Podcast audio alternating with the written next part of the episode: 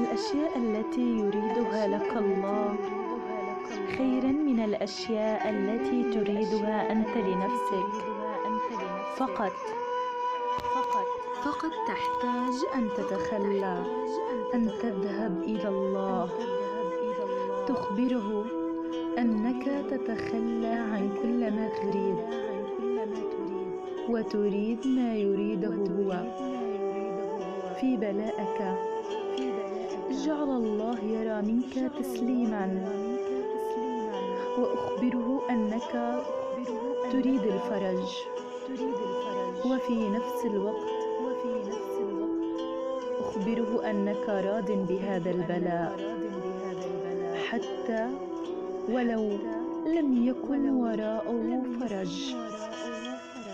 كثير من الابتلاءات يريد منا التسليم. ويريد أن يرى بأنك راض بكل ما يأتي منه. تأكد بعد هذا سيأتي الفرج. نعم سيأتي الفرج. بكل تأكيد ما أدراك ما عوض الله؟ وكيف يكون؟ يا الله يا الله.